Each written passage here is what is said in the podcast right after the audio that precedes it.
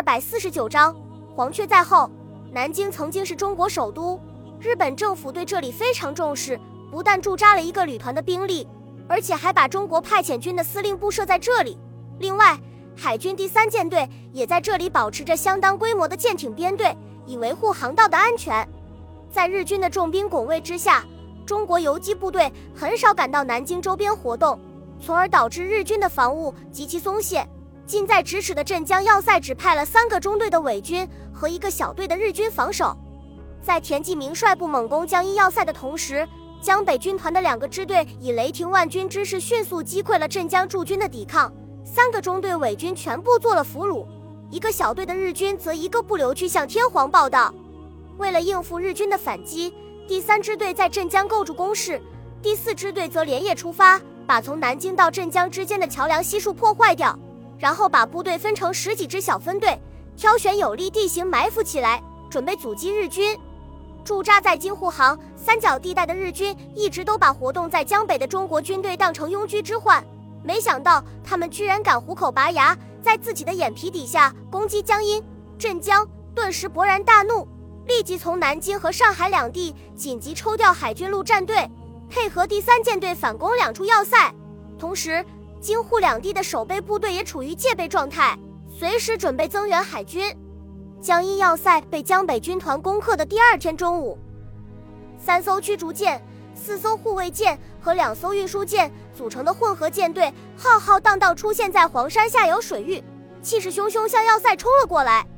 然而，在距离要塞五六公里远的时候，舰艇上面的瞭望员发现，在正前方的江面上布满了水雷，密密麻麻。把不到三公里宽的水面全部填满，形成一条几百米长的雷区。看着水面上的好几千颗水雷，舰队司令顿时一窦顿生：江北军团怎么可能有这么多水雷呢？根据自己掌握的情报显示，江北军团只有非常简陋的兵工厂，除了修理枪支和生产少量的子弹外，什么也做不了。这些水雷会不会是假的呢？为了谨慎起见，舰队司令还是命令军舰停止前进。派出几艘汽艇去检查水雷的真伪。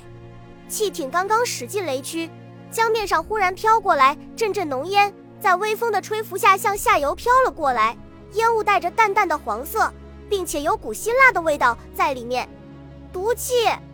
这个可怕的词汇随即出现在日军的脑海中，仿佛为了印证他们的想法似的。被浓烟包围的第一艘汽艇上，接连传出剧烈的咳嗽声。聚集在甲板上的士兵们，眼泪和鼻涕一起向外面狂喷。几个忍耐不住的士兵干脆直接从甲板上跳到长江里面，然后向舰队的方向游回去。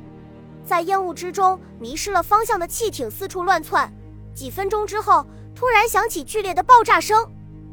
一艘汽艇从烟幕之中高高跃起，把船头笔直地竖在空中，然后迅速向下沉去。几秒钟之后，再次消失在烟雾迷茫的江面上。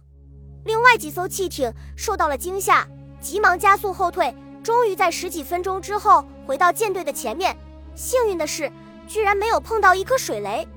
舰队司令看到对面的烟雾似乎没有变淡的迹象，只好命令军舰后退，在下游寻找合适的地点让陆战队登陆，然后呼叫航空兵出动侦察机和轰炸机支援。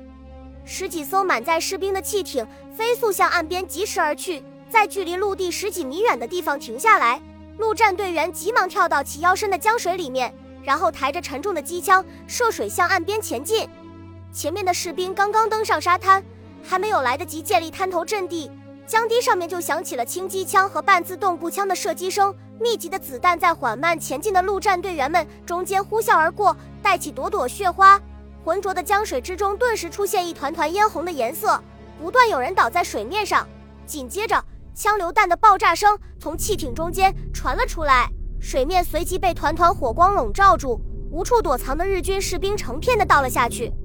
这时候，日军舰队开始了压制射击，数十门大炮同时开火，在短短的几分钟时间内，把数百发炮弹倾泻在江堤上，一棵棵参天巨树轰然倒地，浓密的灌木燃起熊熊烈火，硝烟和火光顿时把数百米长的一段江堤给淹没了。幸免于难的陆战队员从水中一路狂奔，冲到江边的沙滩上面，接着扑倒在稍微隆起的土丘后面，紧张地注视着江堤上面的动静。出乎预料的是，直到最后一名陆战队员登岸，再也没有袭击发生。似乎刚才的袭击者已经全部被炮击消灭了。满腹狐疑的陆战队员在舰炮的掩护下冲上江堤，只看到满地烧焦的树木，连一个中国士兵的影子都没有看到。日军陆战队立即在江堤上面建立简易的滩头阵地，掩护汽艇把重型装备送到岸边，然后才向上游攻击前进。他们刚刚走出没有多远，三架轰炸机就从江面上一掠而过，向黄山镇的飞了过去。几分钟之后，远处传来惊天动地的巨响，大地也颤抖起来。紧接着，声声爆炸接连不断响了起来，硝烟和火光把黄山镇的完全笼罩住了。陆战队正准备全速前进，却被一条仅仅数米宽的河道拦住了去路。正当日军准备架设浮桥的时候，对面的树林之中、茅草中间和土丘背后射出密集的子弹，在打倒十几名士兵之后，再次销声匿迹，让日军舰炮的攻击再次落空。一个小时之后，浮桥终于搭好了，日军正准备渡河，从河道的南面突然出现一艘满载着干柴的渔船，顺流而下。飞速向浮桥冲了过来，在距离浮桥不到百米远的时候，从河边的草丛中间飞出一颗手榴弹，不偏不倚，刚好落在干柴中间，把渔船变成了火船。望着越来越近的火船，陆战队指挥官慌忙命令部下阻截。日军士兵有的人用竹竿去拦截，有的直接用手榴弹去炸，但是却没有能够阻止火船的接近。熊熊烈火直接在桥下面燃烧起来。把聚集在桥头的日军士兵驱赶开来，紧接着，密集的枪声又响了起来，机枪子弹在距离地面十几厘米高的地方连续扫过，把刚刚过桥的数十名日军击倒在地，暂时丧失了战斗力。焦急万分的陆战队指挥官急忙指挥部下用手榴弹连续攻击，在投掷了二十几颗手榴弹之后，终于把渔船击沉，和对岸恢复联系。然而，当日军的后续部队赶到对面的时候，映入眼帘的是抱着双腿在地面上哀嚎不休的士兵，中国军队又和以前一样消失得无影无踪。眼看着天色就要变暗，可是自己的部队只推进了几百米的距离，陆战队指挥官对目前取得的进展非常不满意，于是命令部队全速前进，争取在天黑之前抵达黄山阵地。日军的举动早就在田纪明的预料之中，数十颗地雷被埋在敌人的必经之路上，静悄悄地等待日军的到来。连续踩上三颗地雷之后，陆战队只好停了下来，在江边的一个二十米高的土丘上面构筑工事，耐心等待黎明的到来。就在日本海军舰队被田纪明死死拖在江阴要塞外围的时候，从南京出发的日军也在第三支队的节节抵抗下寸步难行。从镇江至江阴之间数十公里长的长江航道仍然在江北军团的控制之中，布雷人员正在抓紧时间把真真假假的水雷安放在主航道中间。增加日军扫雷的难度。与此同时，留守孤山的部队在鲁大虎的全力协助下构筑坚固工事，作为阻击日军的最后一道防线。一九四零年一月底，日军近卫混成旅团、台湾步兵旅团和第十八师团分别在七塘和南宁以南集结完毕。在中国军队尚未部署就绪，后续部队正在向昆仑关开进的时候，突然发动反攻，日军机群连续出动。对昆仑关及其附近中国守军进行轮番轰炸，同时又对向昆仑关方向前进的中国军队进行拦截攻击，使其无法及时增援前线。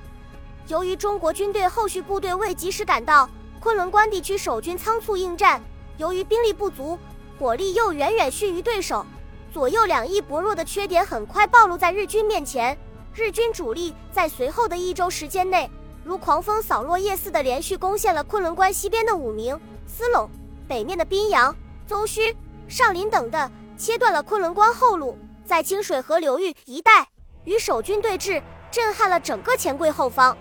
此时柳州、艮山一带兵力空虚，如果敌人渡江北进，不需大的兵力，就可使中国军队难于抵抗。柳州方面一片惊慌，民众惊慌失措，纷纷准备逃难。大本营随即启动应急方案，把广西境内可以使用的后方部队和正在训练之中的军校学生全部派到前线御敌，准备用血肉之躯来阻挡日军可能的攻势，为后方集结军队争取时间。二月三日，昆仑关守军在顽强抵抗了十天之后，被日军突破阵地，全军覆没。陈诚、白崇禧等人马上变更兵力部署，加强两翼，侧击敌后，以一部兵力占领左侧要点，企图阻敌北进；以主力由贵宾路方向迂回出击，企图切断北进之敌的后方交通线。但是日军此次行动只在为被中国军队歼灭的第二十一联队报仇，以突然的行动发动闪击战。达到重创昆仑关中国军队的目的后，在中国军队大举反攻之前，于二月十日突然掉头南下，准备从钦州湾登船返回广州。只有第五师团仍留守南宁和附近主要据点外。